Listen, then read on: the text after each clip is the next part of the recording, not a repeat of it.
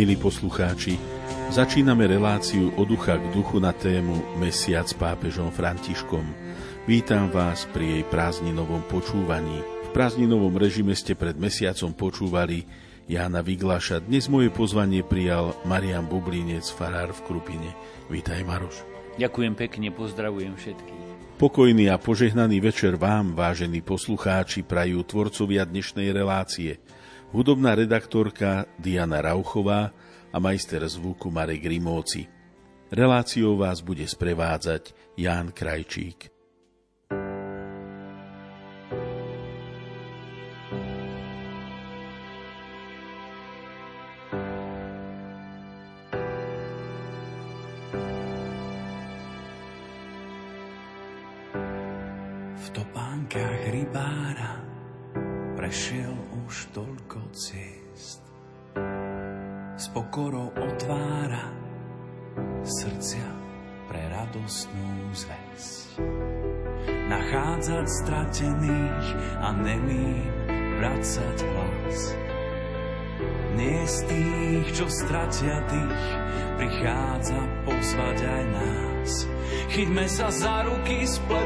Sieť a spolu s Františkom zdvíhajme svet.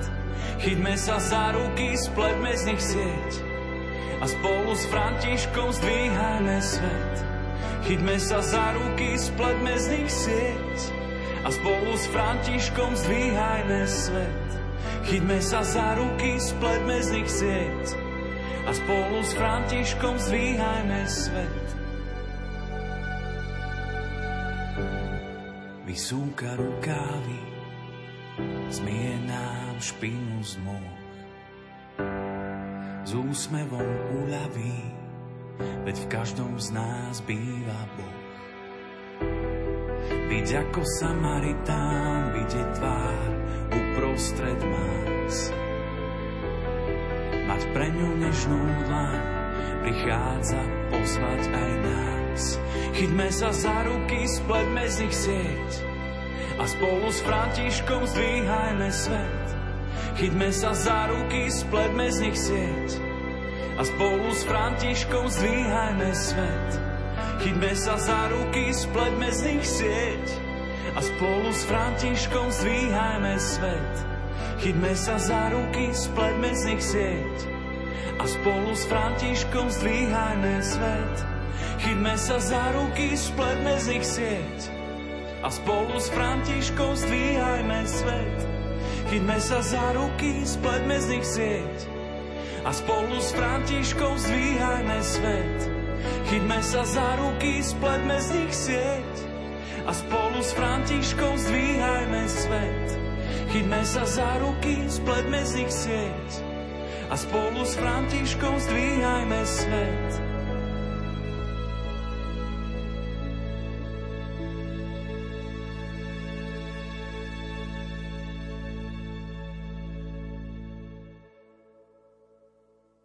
Vážení poslucháči, Svetý Otec absolvoval apoštolskú cestu do Kanady, ktorej budeme venovať osobitnú pozornosť. Obnovil aj cyklus katechés, preto sa budeme venovať aj dvom z tých, ktoré odzneli. Na úvod sa však budeme aspoň krátko venovať dokumentu svätého otca Františka, a to je encyklika Fratelli Tutti, všetci bratia. Sme už v tretej kapitole. Maroš, prosím ťa o vysvetlenie dvoch bodov, ktoré spája pod nadpis – ísť za hranicu sveta seberovných. Svetý Otec tá v tejto encyklike tak sa zamýšľa nad mnohými tými situáciami vo svete a pozýva nás, aby sme tak aj my tak nad nimi premýšľali a teraz sa vlastne tak dlhšie tak zdržujeme pri podobenstve, alebo zastavili sme sa pri podobenstve o milosrdnom Samaritánovi a stále aj vlastne v tomto podnadpise, ako si Janko spomenul, i za hranicu seberovných je to aj o tomto podobenstve, kde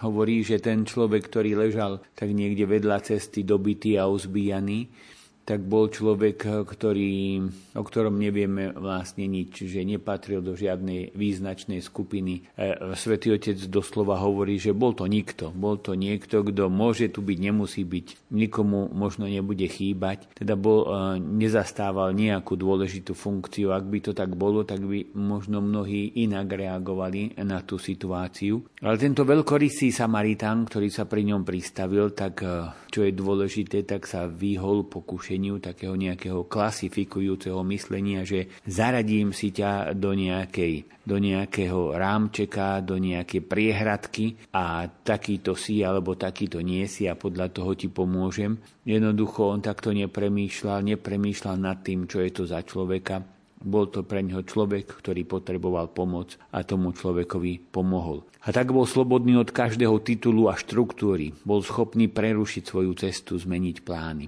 Tento milosrdný Samaritán. A pýta sa svätý Otec, že čo by to mohlo v nás vyvolať aj vo svete, keby sme takto začali premýšľať. A možno taký prvý krok by bol práve v tom, že aby sme sa vzdali takého pohľadu na človeka podľa toho, do akej sociálnej skupiny patrí, alebo kde ho tak uzatvárame, či je to vyššia, bohatšia, nižšia, chudobnejšia, vzdelanejšia, menej vzdelaná. Jednoducho vyhnúť sa takým, takýmto pohľadom, pretože oni veľmi ovplyvňujú potom naše rozhodnutia, keď sa pozeráme na toho druhého podľa nejakých našich predstáv a podľa našich hodnotení a podľa toho, podľa našich kritérií. A tým sa dostávame do izolácie aj my, ale dostávame do izolácie aj tých druhých. A zrazu sú hranice aj tam, kde hranice predtým neboli. A Svetý Otec hovorí prekročiť, ísť za tieto hranice. A vlastne slovo blížny, keby sme takto premýšľali, tak slovo blížny stráca tým akýkoľvek význam a ostalo by nám iba veľmi nebezpečné slovo seberovný, teda ten, s ktorým spolupracujeme na nejakých spoločných záujmoch. A teda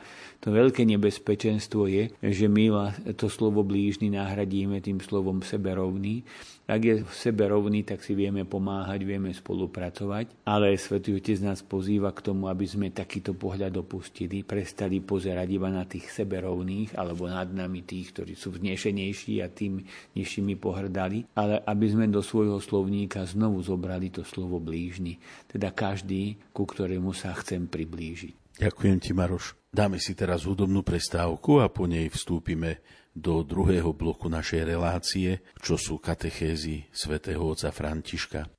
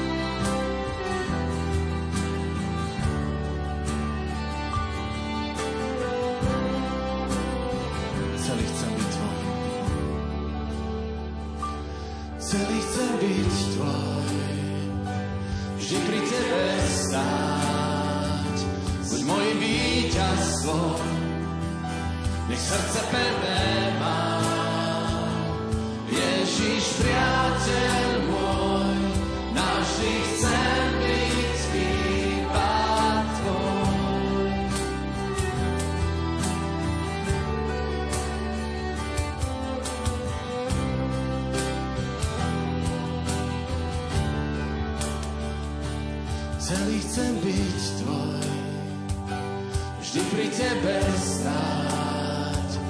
Buď môj víťazstvom, nech srdce pevné má. Ježiš, priateľ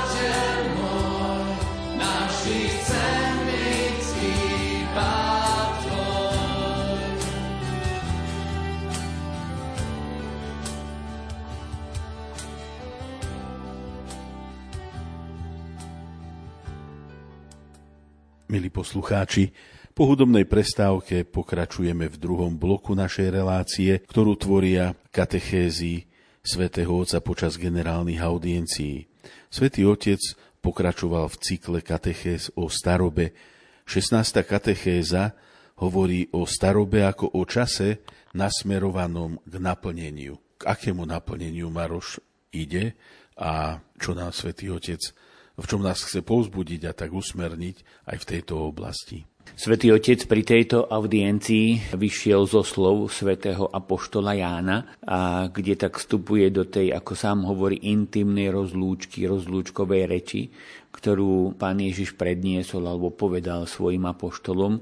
Nech sa vám srdce nevzrušuje, veríte v Boha, verte aj vo mňa. A pokračuje, keď odídem a pripravím vám miesto, zasa prídem a vezmem vás k sebe, aby ste aj vy boli tam, kde som ja.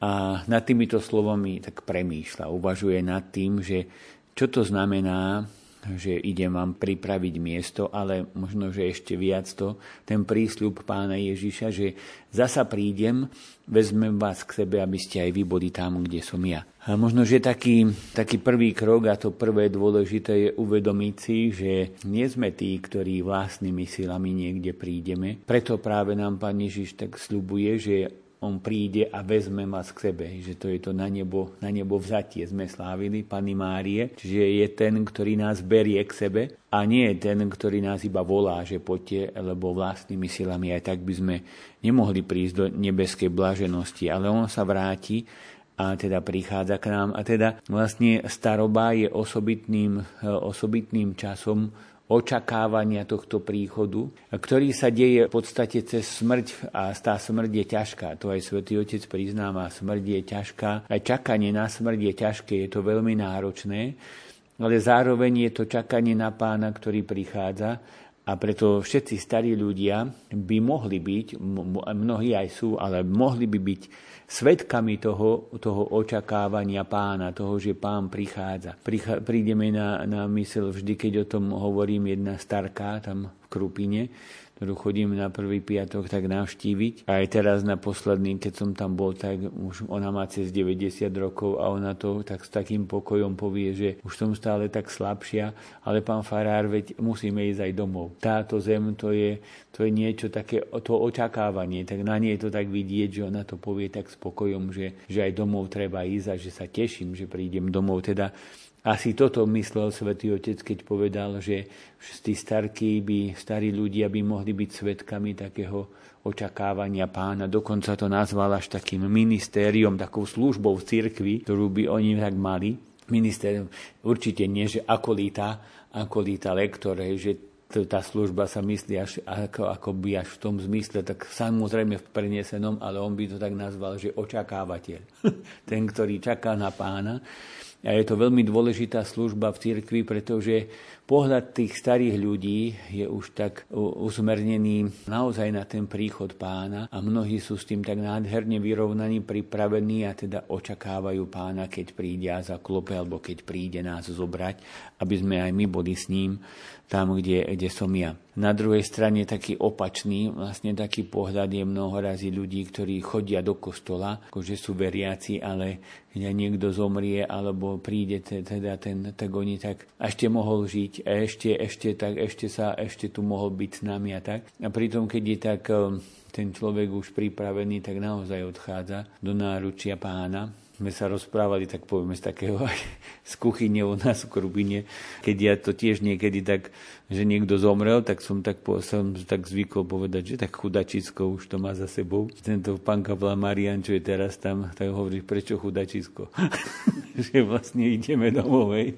Že, a naozaj je to pravda, že my to tak povieme, že chudačisko, že prečo chudačisko, že už vlastne ideme predsa do toho väčšného života.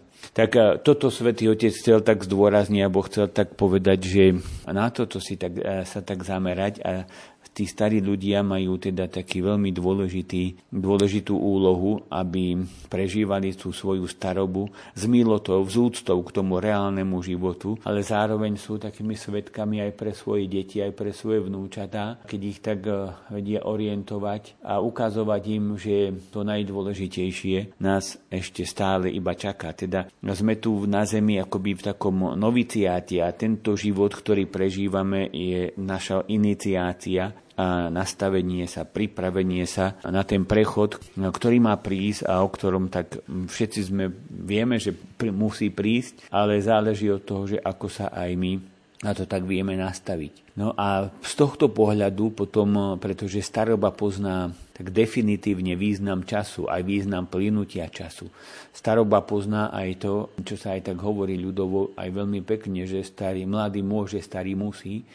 A to, že už viem, že musím, že, že už to prichádza, tak tým staroba môže nadobudnúť takú veľmi dôležitú vlastnosť a to je múdrosť, múdrosť tej staroby, že tí starí ľudia môžu tak pomáhať mladým k tomu, aby sa vedeli zamyslieť. Taký príbeh mi príde, na, ktorý to tak môže ilustrovať na rozum, tak, e, ktorý svätý Otec nepoužil, ale tak ilustráciu tej múdrosti, že jeden starý, starý otec bol, pozval ho vnúk na také promócie, hej, že slávnostne skončil vysokú školu a on pri tom obede sa opýtal, čo bude teraz. No, myslím, že to bol právnik a on mu hovorí, no teraz si chcem nejakú prax urobiť, potom si, čo bude potom? Otvoriť si právnickú kanceláriu a potom založiť si rodinu a potom vychovať deti a potom možno, že mať nejakú kariéru a potom, no, potom staroba a potom a ostal ten vnúk ticho a a potom zomriem. A, a ten starý otec sa pýta, a potom? Že to sú tie ot- také otázky, ktoré nás vedú k zamysleniu, hej, že toto všetko je nádherné, dôležité, ale čo bude potom? To je tá múdrosť tej,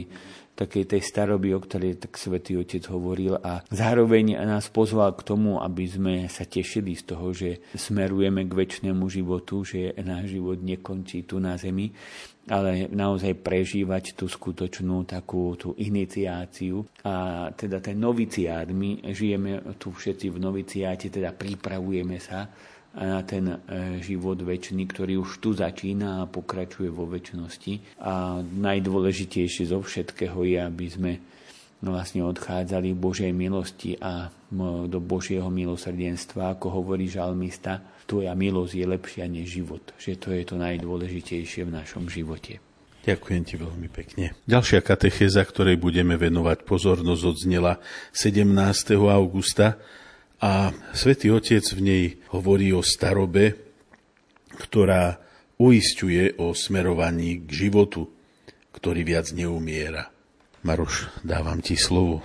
Opäť svätý Otec vyšiel z písma svätého, kde sa tak zastavil pri slovách z knihy proroka Daniela a zároveň to spojil s knihou Zjavenia svätého Jána, teda s poslednou knihou svätého písma aj Nového zákona Apokalypsa a hovorí tu o tom symbole starca, ktorý aj v Danielovi, aj v tom zjavení svätého Jána, starec, ktorý sedí na tróne a má vlastne také dlhé vlasy ako, ako vlna, biele ako vlna. Zároveň tak hovorí svätý Otec, že niekedy tak my predstavujeme Pána Boha takého starčeka s takými dlhými sivými vlasmi. Nie je to nejaký iba taký symbol, ktorý si deti tak kresli, alebo to je, ale je to trošku taký vykreslený symbol toho, že kto v skutočnosti Boh je samozrejme iba symbol, ale niečo nám to hovorí o samotnom Bohu Otcovi, teda o Bohu, ktorého máme pred sebou. Ale prv ešte predtým svätý Otec hovorí, že tento starec prichádza a kladie akoby ruku na plece tomu vizionárovi, čiže či už Danielovi, či v Apokalypse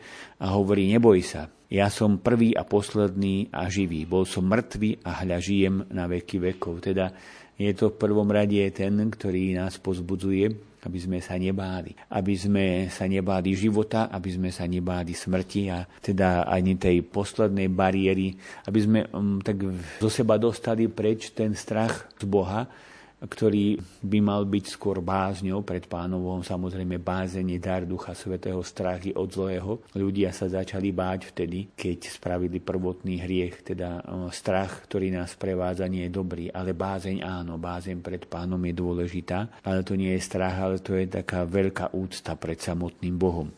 Ale potom ten obraz, samotný obraz toho starca, ktorý má šaty, oči, hlas, nohy, všetko je v tejto vízii nádherné, teda ide o víziu víziu a jeho vlasy sme spomínali, že sú biele ako vlna, ako sneh a práve tieto snehobiele vlasy sú takým starobilým symbolom veľmi dlhého času, prastarej minulosti a väčšnej existencie. Teda netreba sa z toho tak vysmievať, ale je to symbol, ktorý nám hovorí o tom, že je tu nejaká prastará, nekonečná existencia a tie vlasy sú, sú toho symbolom. Teda Boh je starší ako celé ľudstvo, ako celý stvorený svet. Je starý a zároveň nový, alebo dávny a zároveň nový, tak ako Božia väčnosť. A potom svätý Otec prechádza ku sviatku, ktorý my máme nazvaný obetovanie pána, ale grecko-katolíci, myslím aj pravoslávni ho nazývajú, je to sviatok stretnutia s pánom alebo stretnutia pána, slavíme ho 2. februára. A je to, hovorí sa o stretnutí malého Ježiška so starcom Simeonom v chráme, ktorý zobral do náručia malého Ježiška a tak ho obetoval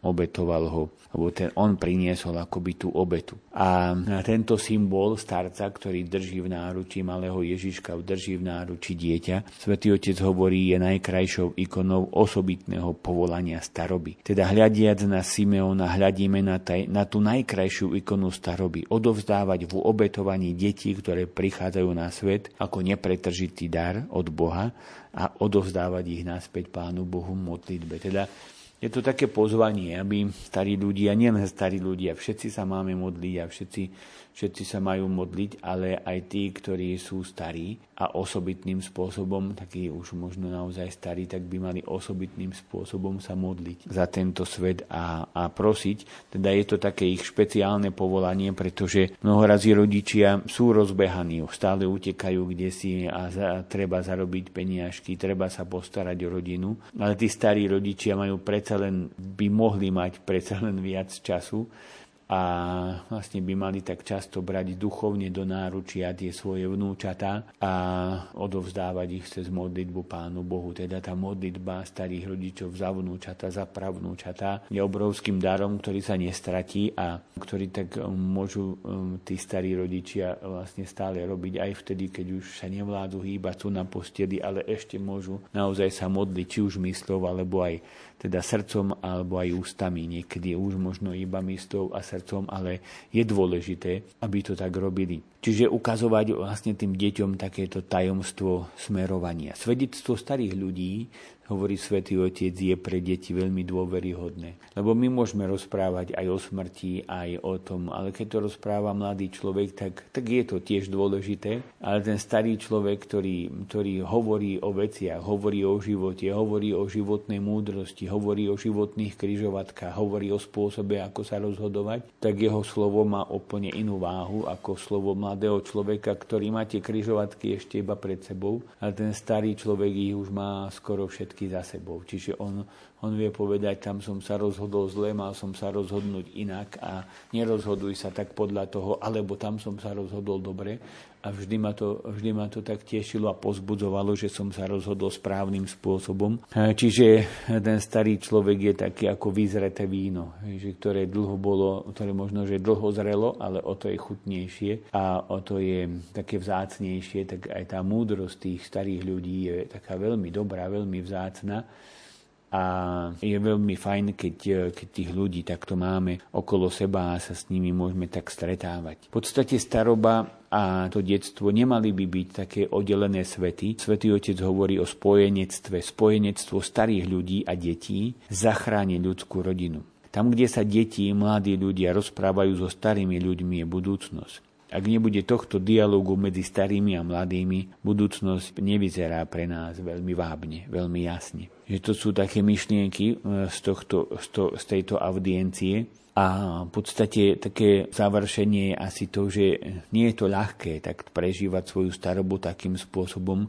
Nie je ľahké pozerať na smrť, aj keď je prechodom z tohto života do druhého, tak um, nie je to taká ľahká vec, že sa môžeme na tú smrť pozrieť tak nejak, že sú super, že sa na ňu teším. Hoci aj takí ľudia existujú a vedia to takto prežiť, ale dá sa to vždycky s pohľadom na Ježiša Krista, ktorý prežil svoju vlastnú smrť, alebo ktorý zomrel, bol pochovaný, ale zároveň prišiel nám o tom porozprávať a on je ten dobrý pastier, ktorý nás neopustí, keď ho to prosíme, ani vtedy, keď budeme kráčať tou dolinou, tmavou dolinou a takou možno, že e, dolinou tej smrti. On je ten, ktorý nás stále sprevádza. My, keď niekto zomiera, môžeme ho držať za ruku, aj, aj sa môžeme pri ňom modliť, môžeme ho zaopatriť, môžeme tak všetko spraviť, ale keď už odchádza, tak cítime, že sa nám vzdialuje, my sme tu, on je tam a my nemôžeme ho sprevázať sprevádzať, ale ten, ktorý ho môže sprevádzať, je práve ten, ktorý je v tých sviatostiach pôsobí Ježiš Kristus a určite ho sprevádza a privedie ho cestu tmavú dolinu až do náručia svojho Otca. Ďakujem ti veľmi pekne. Dáme si teraz údobnú prestávku.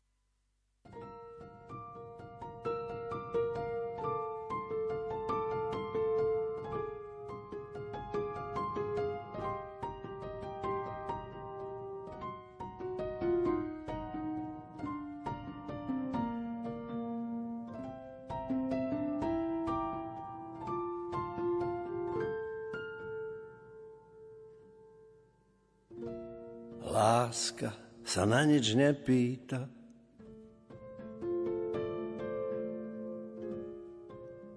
Láska buď je, buď nie je. A času zvonia kopytá. A ona sa im smeje.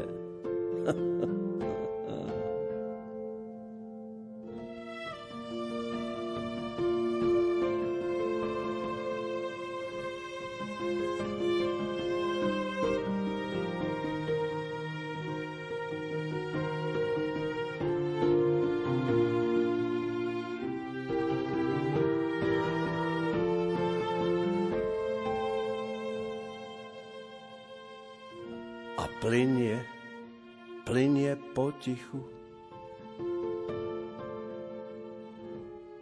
Ako tá voda riečna. A nie v nej miesta pre píchu, lebo je dcerou večná, večná. Láska sa noci nebojí, svietia jej hviezdne roje a v nepokojnom pokoji verne si koná svoje.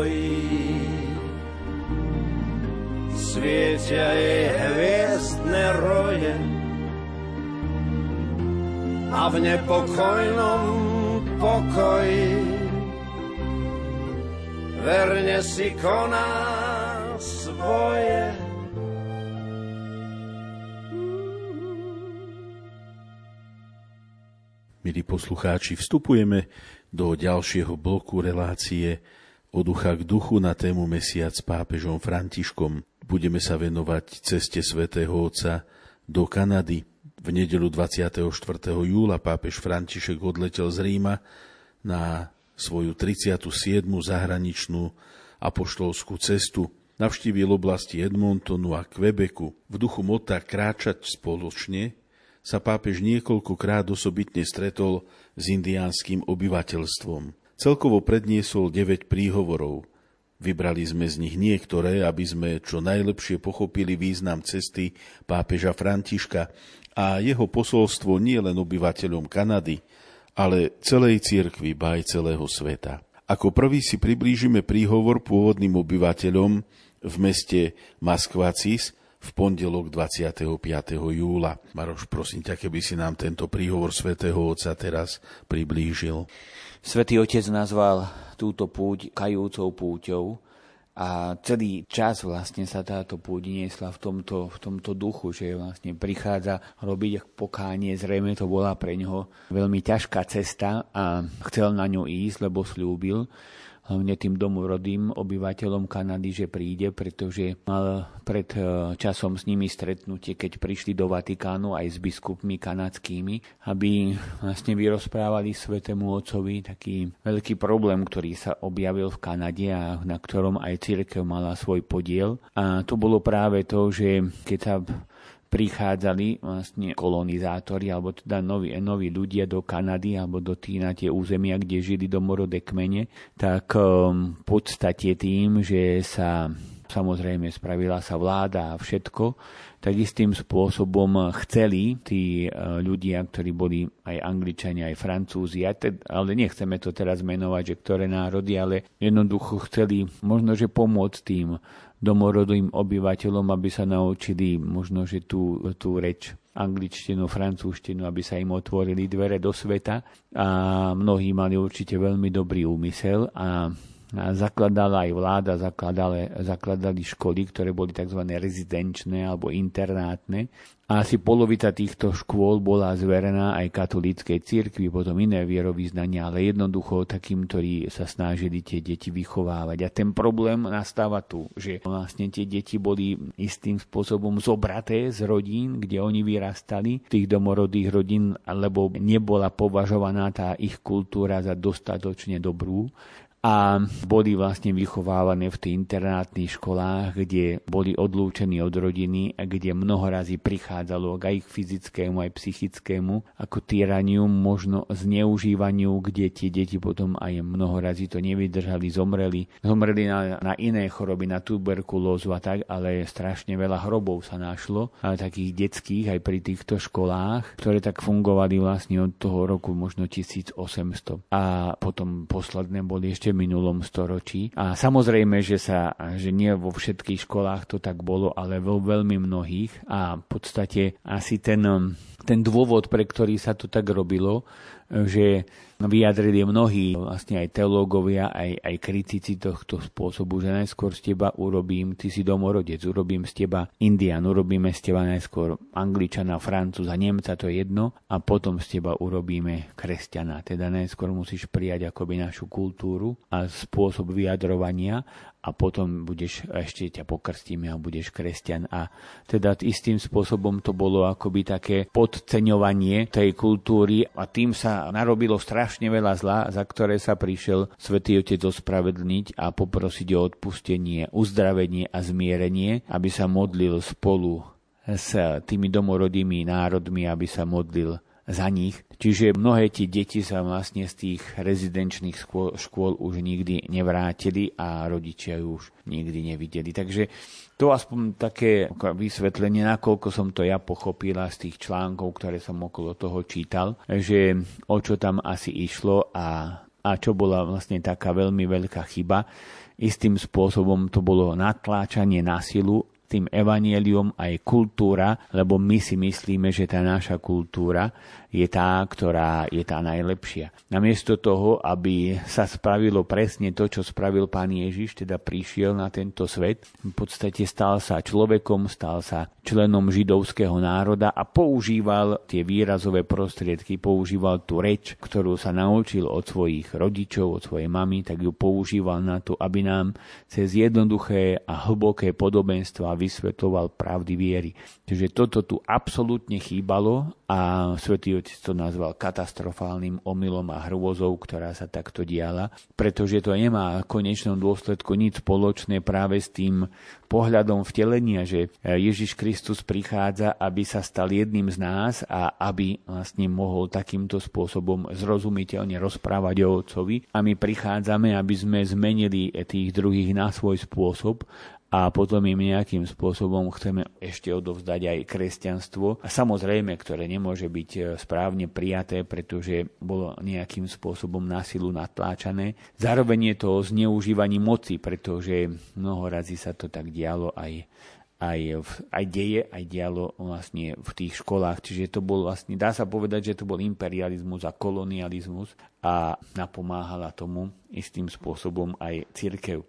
Ako som hovoril, že niektoré tie školy boli zverené práve aj katolíckej církvi. Samozrejme, že tým sa nehádže všetko do jedného vreca, pretože boli ľudia a boli misionári, ktorí tým správnym spôsobom šírili kresťanskú vieru a ktorí tým správnym spôsobom pristupovali k ľuďom a nechce sa povedať, že sa to robilo iba tak. Boli tí, ktorí, ktorí to robili správne, ale hlavne ich hlas niekedy možno zanikol alebo neboli takí povšimnutí. Preto svätý Otec hovoril o o tom, že to stretnutie, ktoré mal kedysi s týmito domorodými národmi vo Vatikáne, tak poslednom, tých posledných mesiacoch prežíval iba bolesť, rozhorčenie a hambu na všetko to, čo sa dialo. A treba pripomenúť tie veci, pretože nedá sa prosiť o odpustenie a zároveň odpustiť e, len tak všeobecne, ale treba povedať konkrétne, za čo chcem poprosiť o odpustenie. No a to bolo všetko to, čo som aj doteraz spomínal, hej, že,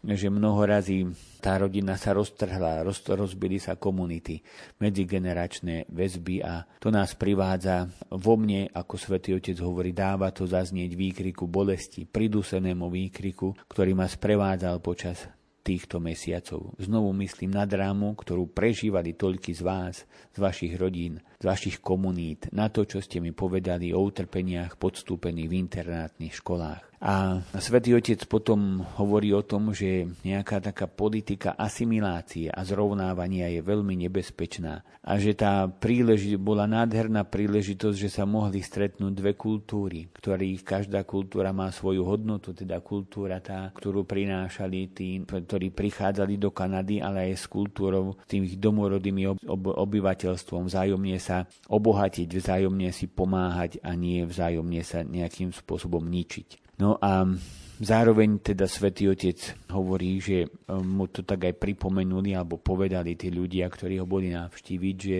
nestačí povedať, že, že sa spravili nejaké katastrofálne chyby, a že prosíme o odpustenie, ale že, to, že žiadosť o odpustenie, tým sa to neuzatvára, tým, že poprosíme o odpustenie. Treba hľadať a pozrieť sa na tie dôvody, prečo sa vlastne takto stalo, čo, čo k tomu viedlo a čo môžeme spraviť ešte, aby sa naozaj všetko objavilo a aby sa tie rany tak postupne uzdravovali a aby sa zahojili. Čiže nie, nie je možné poľaviť v tom, aby sme, keď povieme odpusti, odpustite nám alebo odpusti nám, tak aby sme prestali hľadať pravdu a išli stále hlbšie až teda k tej pravde a objavovali tie skúsenosti, ktoré museli zažiť aj domorodé národy. Takže ten prvý príhovor, čo svätý Otec tak o tom hovoril, tak bol naozaj naplnený takouto kajúcnosťou, prozbou o odpustení a zároveň takou veľkou odvahou svätého Otca pozrieť sa pravde do očí, pretože dedil vlastne také dedičstvo alebo pripadla mu taká veľmi ťažká úloha a určite, určite to prežíval vo vnútri veľmi ťažkým spôsobom. A zároveň je obdivuhodná tá jeho odvaha ísť a pozrieť sa tým ľuďom do očí a povedať, takto sme spravili chybu, takto prosíme o odpustenie, tak toto si uvedomujeme, toto chceme naprávať. Teda v tomto prvom kroku svojej púte som chcel venovať priestor pamäti. Dnes som tu, aby som spomínal na minulosť, plakal s vami, ticho sklonil pohľad k zemi, modlil sa pri hroboch. Nech nám všetkým ticho pomôže zvnútorniť bolesť. Ticho a modlitba. Tvárou v tvár zlu sa modlíme k pánovi dobra. Tvárou v tvár smrti sa modlíme k Bohu života. Teda vlastne prišiel aj s nádejou, že všetko, všetko to ťažké a veľmi ťažké môže ešte stále osoužiť a môže nás nejakým spôsobom posunúť eh, k niečomu krajšiemu a hlbšiemu. Ďakujem ti veľmi pekne.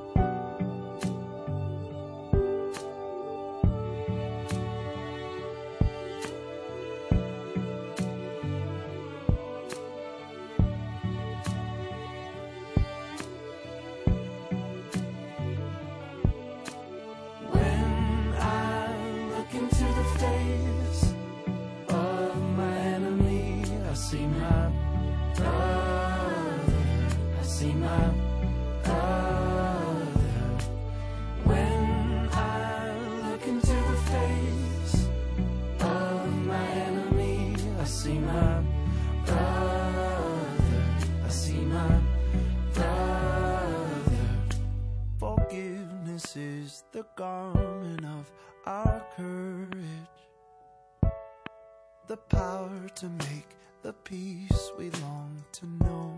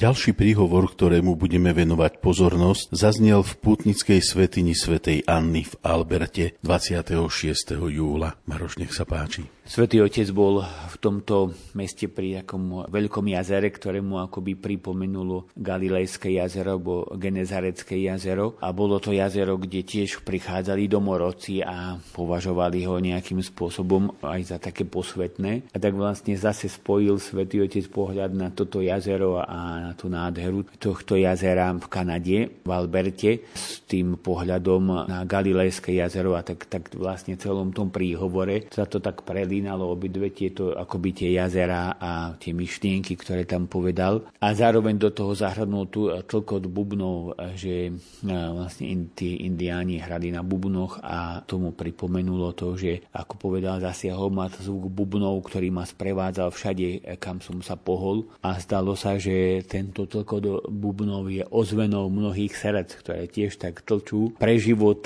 možno, že niekedy na poplach, možno, že niekedy z rado, v radosti a prichádzali vlastne generácie k tomuto Božiemu jazeru, ktoré tam brali také za také posvetné. A zároveň ten tlkot bubnom mu pripomenul aj materinský tlkot zeme. Tá, a tak ako tlkot detí už od lona je v súlade s tlkotom ich matiek, tak aj my, aby sme rástli ako ľudské bytosti, potrebujeme zosúľadiť rytmy života s rytmami stvorenia, ktoré nám dáva život. A zároveň e, to bolo svetina svetej Anny, teda mamy, matky Pani Mária, starí rodičia malého Ježiška, teda Joachima Anna. A teraz znovu hľadíme na vody tohto jazera a pripomína nám to breh Genezareckého alebo Galilejského jazera, kde pán Ježiš prišiel si vybrať svojich prvých apoštolov, hlásal tam blahoslavenstva, rozprával tam väčšinu podobenstiev, uzdravoval a bola to Galilea Pohanov, teda vlastne Genezarecké jazero, bola taká okrajová obchodová oblasť, kde sa stretávali rôzne skupiny obyvateľstva, čo aj poznačilo ten región pri v Galilei práve takými roz, rozličnými tradíciami a kultami. Dá sa povedať, že to z geografického hľadiska Galilejské jazero bolo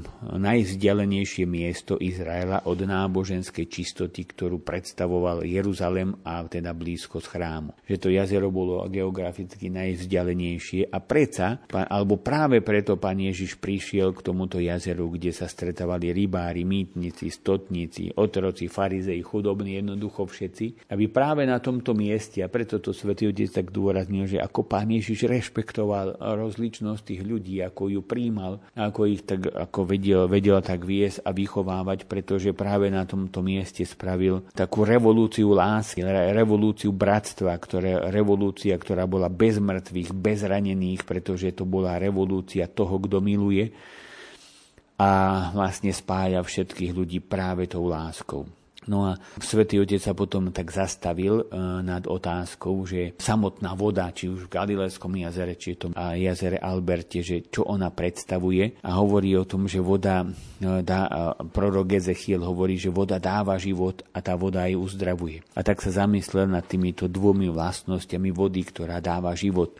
A teraz, keď máme tak veľmi sucho aj u nás, tak si uvedomujeme, že čo znamená ako ten dar vody, možno dar dažďa, pretože my môžeme podievať, kde, kde ešte je voda, ale to podievanie je preto, aby, aby nevyschlo. Ale až keď príde dáž, ktorý pošle, pošle Pán Boh, tak až vtedy začne znovu všetko rásť. My podievame e, ľudský, aby to nevyschlo, ale Pán Boh dáva dážď, aby, aby rástlo, aby bolo nové, aby bolo ovocie, aby, aby jednoducho bol znovu život. Teda voda dáva život. Svetý Otec hovorí, myslím tu na staré mamy, ktoré sú tu s nami v takom veľkom počte. Drahé moje, vaše srdcia sú prameňmi, z ktorých vyteká živá voda viery, ktorou ste uhasili smet svojich detí a vnúčat. Dojíma ma životne dôležitá úloha žien v domorodých komunitách. Zaujímajú významné miesto ako požehnané pramenie nielen fyzického, ale aj duchovného života. Spomínam si aj na svoju babičku.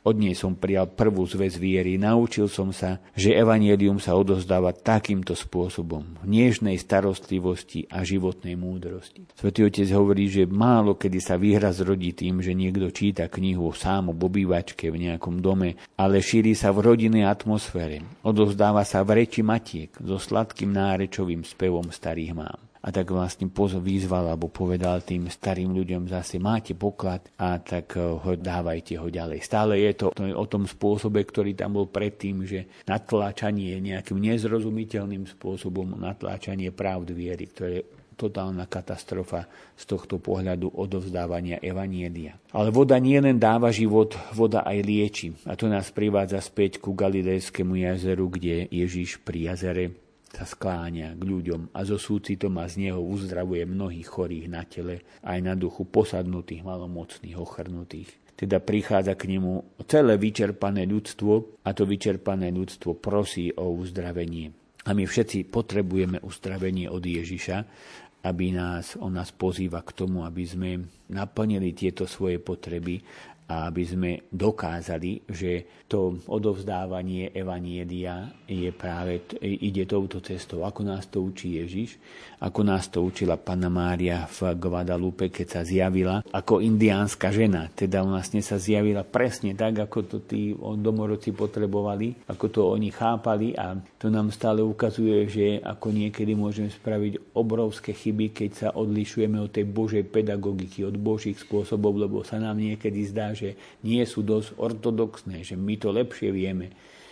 Ale Ježiš Kristus prichádza, Pana Mária prichádza s rozumiteľným spôsobom medzi ľudí, takých, v takom oblečení, ako oni chodia, takým spôsobom.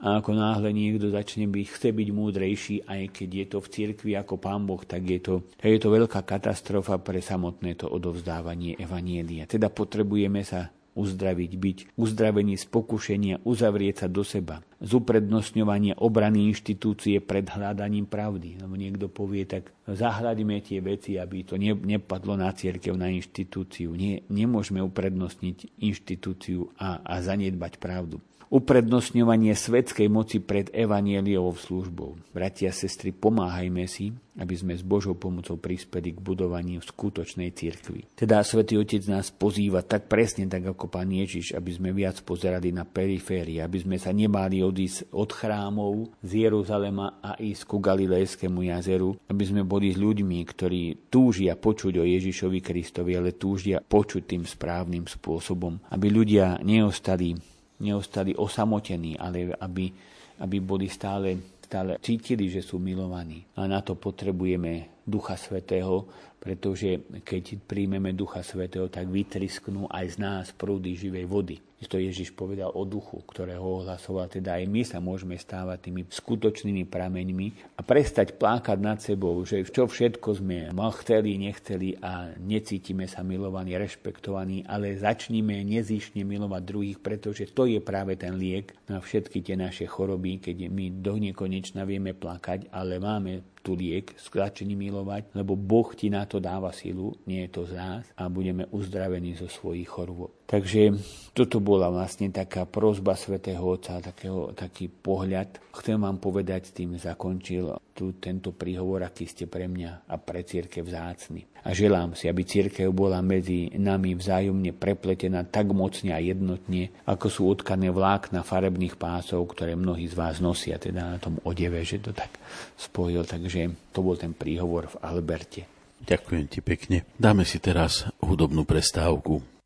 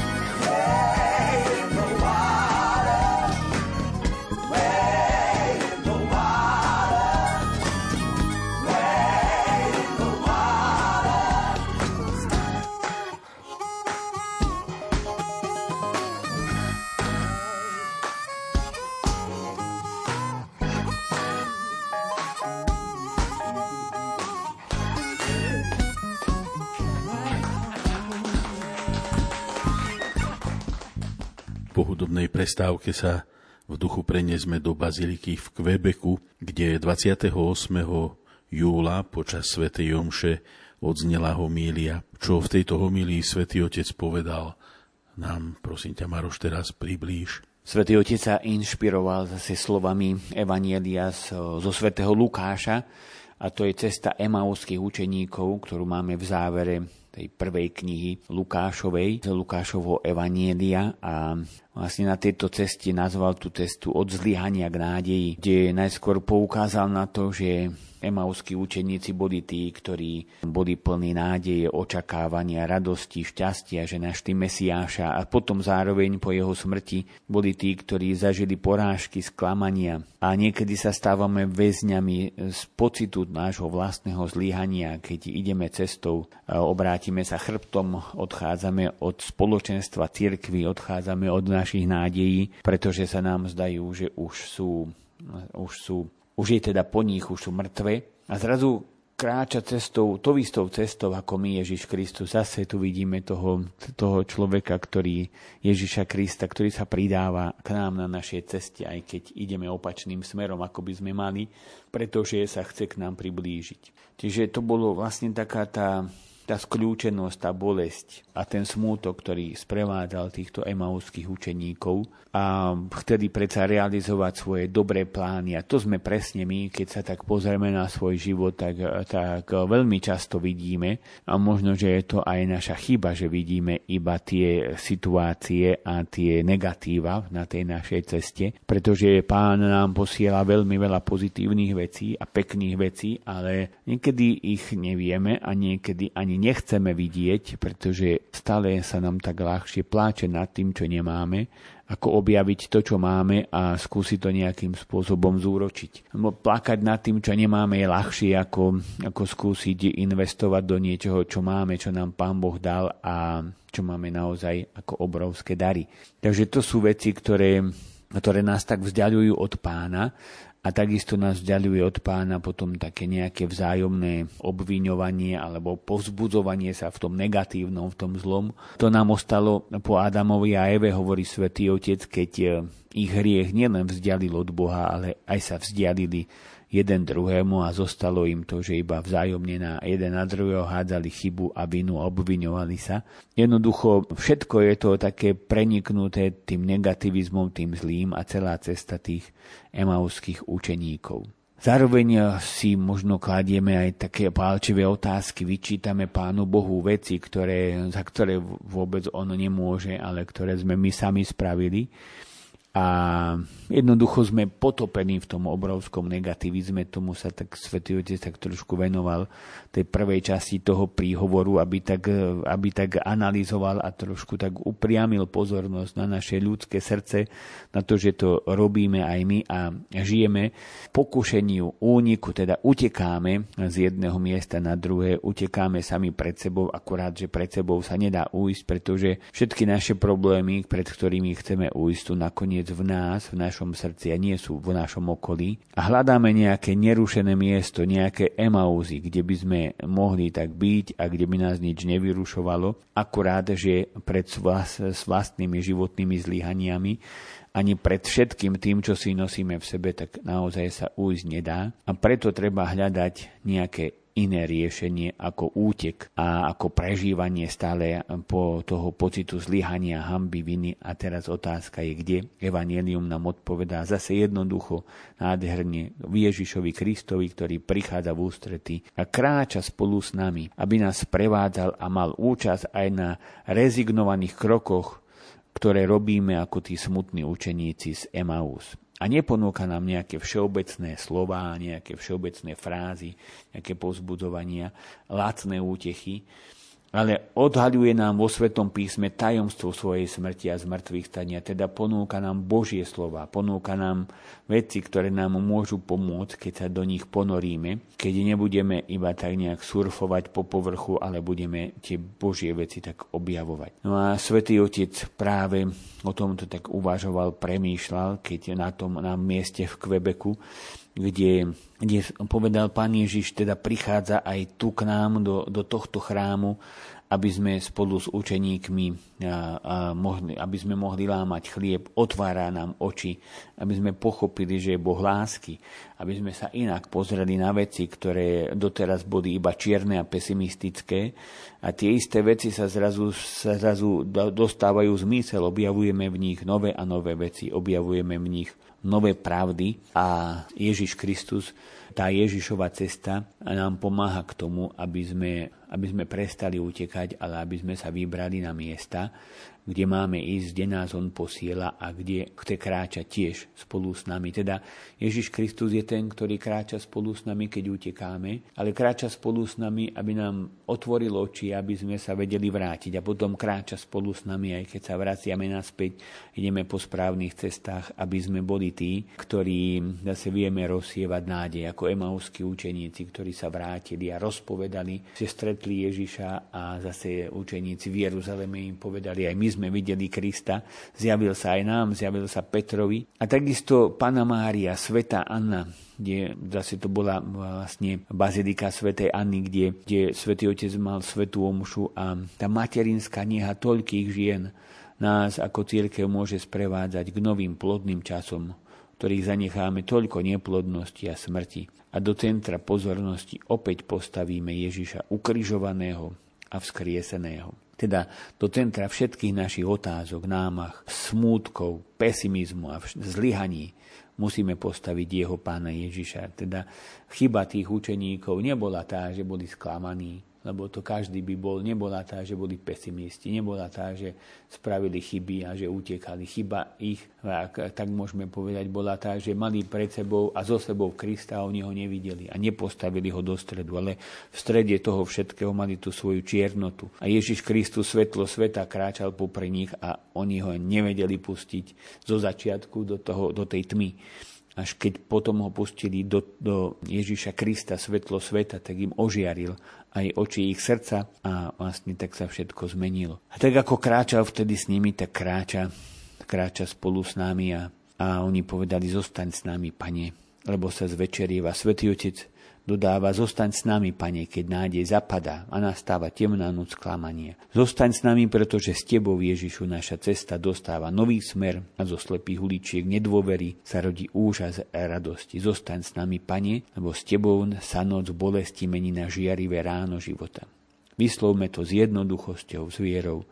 Zostaň s nami, Pane, lebo ak Ty kráčaš po našom boku, zlyhanie sa otvára nádeji a novému životu. Ďakujem ti veľmi pekne.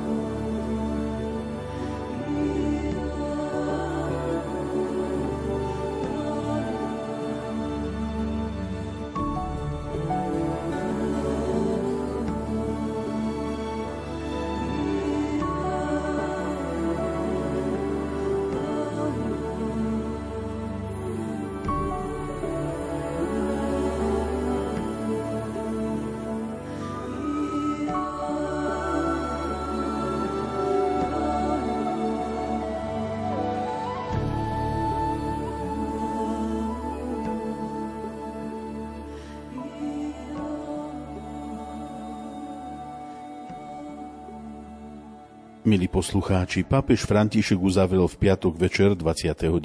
júla program svojej 37. apoštolskej cesty kajúcej púte do vlasti domorodých národov Kanady. Posledným jeho bodom bolo stretnutie so severskými Inuitmi a ďalšími národmi arktickej oblasti v meste Iqaluit, hlavnom meste teritória Nunavut. Pri tejto príležitosti sa svätý Otec súkromne stretol s bývalými žiakmi rezidenčných škôl. Verejný príhovor potom adresoval domorodej mládeži. A Maroš, teba prosím, keby si nám priblížil, čo im povedal. Svetý Otec vyjadril najskôr bolesť, o ktorej sme už hovorili viackrát o, v týchto situáciách, hlavne po tom rozhovore, ako si Janko vravel, že sa stretol s tými žiak, bývalými žiakmi týchto škôl. A potom ale už e, vlastne tak išiel k takému povzbudeniu a k tomu, aby, aby sme nezostali tak v tej zatrpknutosti a toto zase tak tým nádherne, tým svojím spôsobom v podstate dal také tri rady mladým ľuďom a nad ktorými by sme sa teda chceli aj tak zamyslieť. Ale ešte predtým tam spomenul, v podstate on tak majstrovsky hovoril o tých symboloch, ktoré oni používajú a tých symbolov sa tak držal, ako keď aj bol napríklad u nás na Slovensku, tiež využil tie symboly, ktoré chlieb, soľ a všetko to, čo sme mu ponúkli, tak, tak vedel to tak zahrnúť. Aj teraz vlastne on tak povedal. Zapálili tam takú olejovú lampu, ktorú nazývajú Quidik, ak to dobre čítam.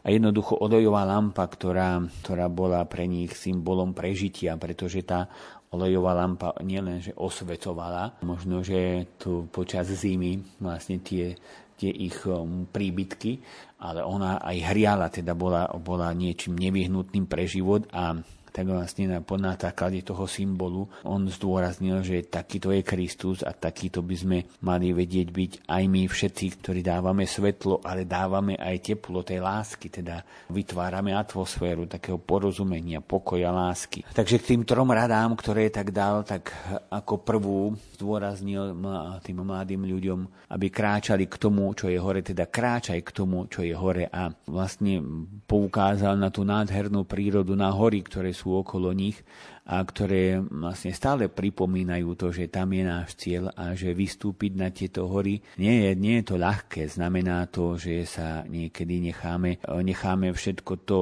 čo, nás, čo, čo je príjemné, čo je ľahké, čo je dob- také pre nás dobré, čo je pohodlné ale my máme byť tí, ktorí, ktorí ideme a smerujeme stále do výšok a chceme stále rásť. A že v podstate prežívanie dňa, Svetý Otec hovorí priateľu, nie si stvorený na to, aby si žil zo dňa na deň, že to nie je náš cieľ, ale aby si trávil, alebo aby si trávil dni vyvažovaním povinností a pôžitkami, že dnes, dneska mám povinnosti a večer budem mať pôžitok a naopak.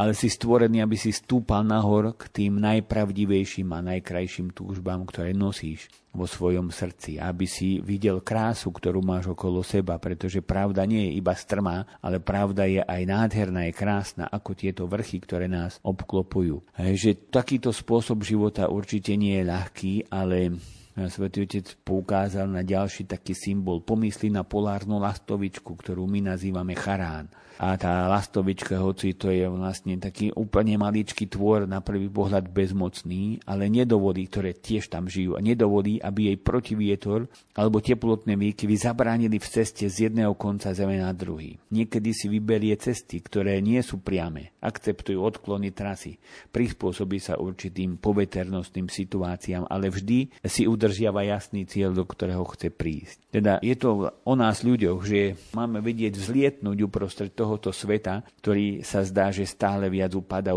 do škandálov, vojen, podvodov, nedostatku spravodlivosti, ale máme vedieť vzdietnúť a ísť. Čiže ten človek, my ľudia sme odpovedou na všetky otázky, ktoré si možno tak kladieme a snažme sa ich taký, tým správnym spôsobom teda žiť a napodobnovať tie Božie stvorenia, ktoré, ktoré máme tak okolo seba Ježiš Kristus na kríži na teba neukazuje prstom, ale ťa objíma a pozbudzuje, aby si to zvládol. Druhá rada je výjdi na svetlo. Vo chvíľach smutku a skľúčenosti pomysli na tú lampu kvilik.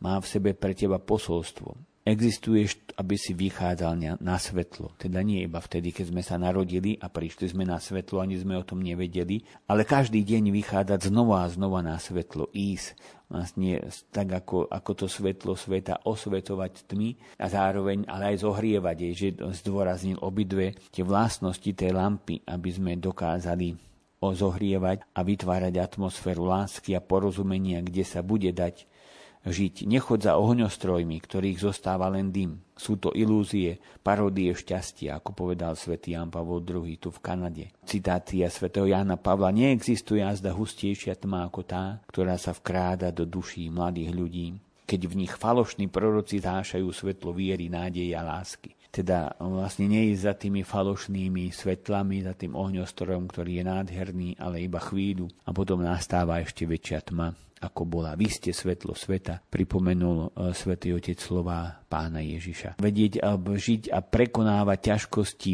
mnoho razy protirečenia, vedieť, ako oddelovať svetlo od tmy, ako rozlišovať. Svetý Otec hovorí, že čo je svetlo a čo je tma, pretože dnes v tomu môžeme mať to niekedy tak poprehadzované a on dáva takú jednoduchú radu už svätého Ignáca. Ak niečo robíš a prestaneš to robiť a stále máš toho radosť, to je od Boha. Ak niečo robíš a prestaneš to robiť a máš iba pôžitok a už potom si smutný, to je od diabla. Čiže robme veci, ktoré v nás trvalo zanechávajú radosť a tie, ktoré robíme a, a v nás zanechávajú smútok a bolesť, tak tie odstráňme, pretože to je tá tma. A príležitosťou, ako sa rozhodnúť, je práve sloboda a zodpovednosť, ktorú máme. A tretia rada, ktorú dal, je vytváraj tým. Teda Svetý Otec vyzval k tomu, aby sme išli hore, aby sme stále rástli, aby sme neostali na mieste, aby sme vyšli na svetlo a potom vytváraj tým, to je tretia rada, kde poukázal zase na národný šport kanadský a to je práve hokej, kde